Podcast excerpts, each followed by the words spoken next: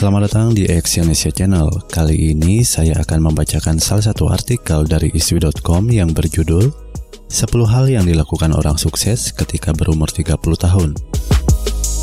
Kesuksesan bukanlah sesuatu yang mudah untuk dicapai karena tidak bisa diwujudkan hanya dalam waktu semalam saja. Untuk meraih kesuksesan membutuhkan pola pikir, tekad, ketekunan, dan tentunya juga dibarengi dengan kerja keras. Ketika kamu sedang mendengarkan audio artikel ini, tentunya kamu memiliki keinginan untuk sukses. Namun yang perlu kamu tahu bahwa tidak semua orang berani untuk menjadi sukses. Ketika kita sudah berani untuk menjadi sukses, kita juga harus berani gagal, kemudian mencobanya lagi. Berani keluar dari zona nyaman, berani untuk disiplin, berani untuk mewujudkan ide-ide dan keberanian lain yang bisa menjadi penunjang kesuksesanmu.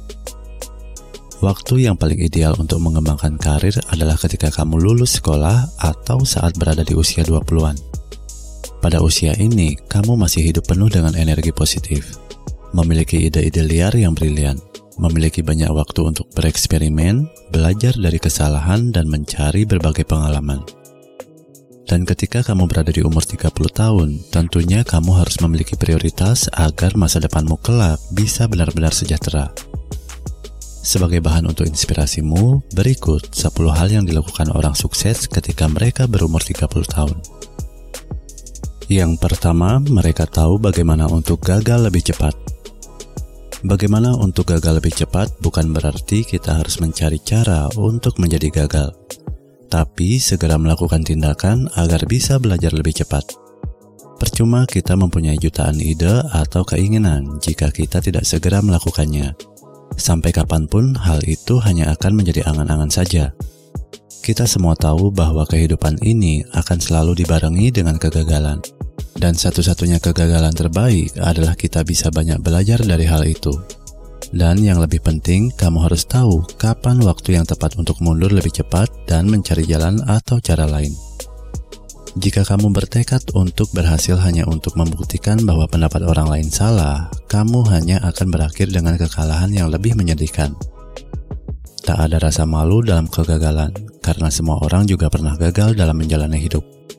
Yang terpenting adalah bagaimana kamu harus belajar lebih cepat dan pada akhirnya akan menuntunmu untuk menjadi lebih cepat sukses. Yang kedua, mereka belajar bagaimana cara menangani keuangan dengan benar. Kita semua tahu bahwa kebanyakan orang menganggap keberhasilan sering diukur dengan uang. Walaupun itu tidak mutlak, yang jelas berapapun gaji yang kita dapatkan, kita harus bisa membuatnya cukup.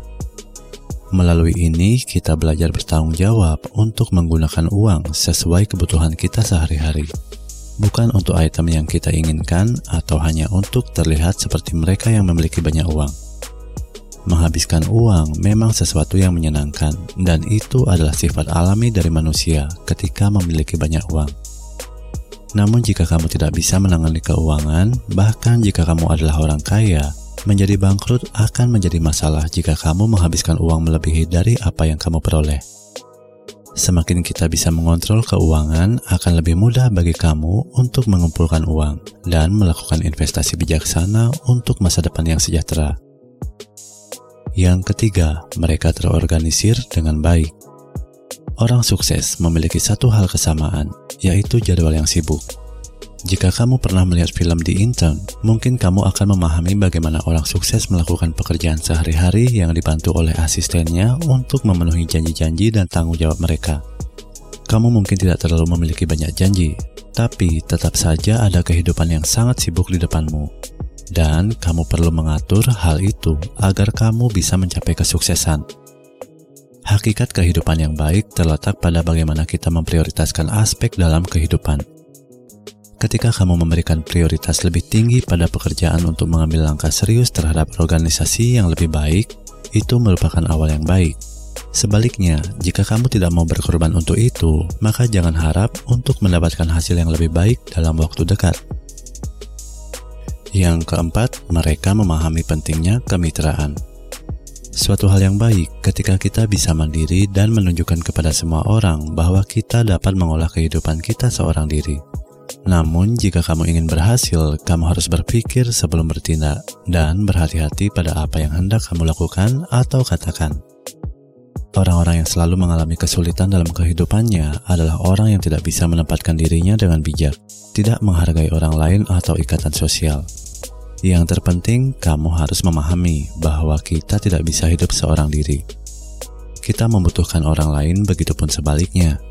Orang-orang yang sukses adalah orang yang selalu belajar untuk menghargai kemitraan. Yang kelima, mereka mengandalkan ketekunan. Tak peduli seberapa pintar dirimu atau seberapa banyak ilmu yang kamu dapatkan.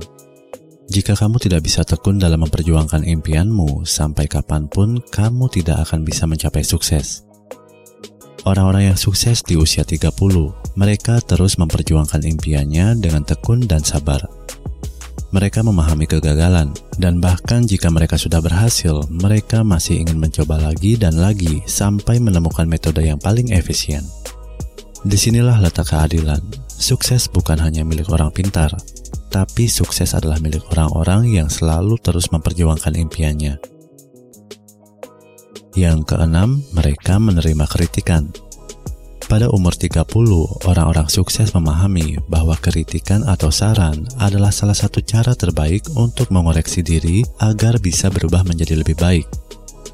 Hal itu mereka lakukan karena mereka ingin terus belajar agar keahlian mereka dapat terus meningkat.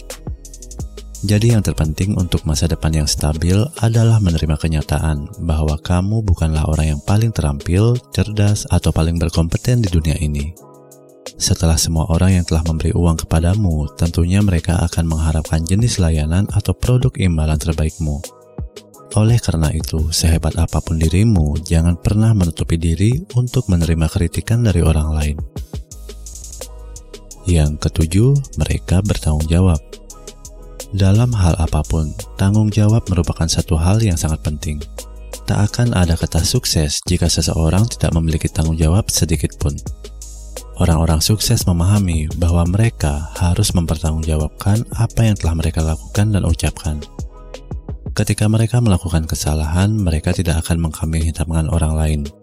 Mereka menyadari bahwa dengan bertanggung jawab, mereka akan mendapatkan pelajaran yang sangat berarti. Yang kedelapan, mereka memulai bisnis mereka sendiri. Suatu hal yang harus kamu lakukan di awal tahun 30 adalah memulai pekerjaan yang benar-benar kamu inginkan. Bagaimanapun juga, kesuksesan finansial lebih mudah ditempuh dengan membuat perusahaan sendiri, walaupun itu diawali dari yang kecil. Kebanyakan orang-orang di tahun 20-an sudah mempunyai keinginan untuk memiliki usaha sendiri. Namun, karena keterbatasan dana, keahlian, dan sedikitnya pengalaman, membuat mereka harus memulai dengan bekerja pada orang lain. Ini memang suatu hal yang bagus, karena mereka sudah mulai memperjuangkan apa yang benar-benar mereka impikan. Jika sudah saatnya keluar dari zona nyaman memang berat, dan mulai dari sini kita akan tahu bagaimana rasanya harus membuat keputusan yang sulit. Bisa bertanggung jawab atas perusahaan sendiri walaupun itu kecil adalah sebuah pengalaman yang bisa membuka mata dan tak bisa digantikan oleh apa pun. Yang terpenting kita harus terus mencoba dan mencoba hingga menemukan cara yang efektif dengan hasil yang lebih baik. Dan seperti yang sudah dibahas pada poin nomor satu, jika bisnis kamu menuju bencana, kamu harus tahu kapan waktu yang tepat untuk berhenti dan mencari cara lain untuk menuju kesuksesanmu. Yang kesembilan, mereka menemukan cara untuk beradaptasi. Melakukan apa yang kamu cintai akan menghasilkan mahakarya yang luar biasa, karena kamu akan bersungguh-sungguh dalam menjalaninya. Namun terkadang di luar sana terdapat kesempatan yang memiliki hasil yang lebih baik dan tentunya itu sering di luar apa yang kamu inginkan. Dengan kata lain, kamu mungkin cukup terampil dan berbakat, tapi jika kamu tidak mampu untuk beradaptasi atau mengenal peluang, kamu akan lebih sulit untuk berhasil. Memahami beradaptasi di atas bukan berarti kamu harus meninggalkan bisnis yang sudah benar-benar kamu cintai. Ini berarti kamu harus menggunakan keahlianmu pada bidang lain, Misalnya jika kamu seorang teknisi, buatlah sebuah buku tentang pengalamanmu dalam mengatasi permasalahan yang pernah kamu hadapi.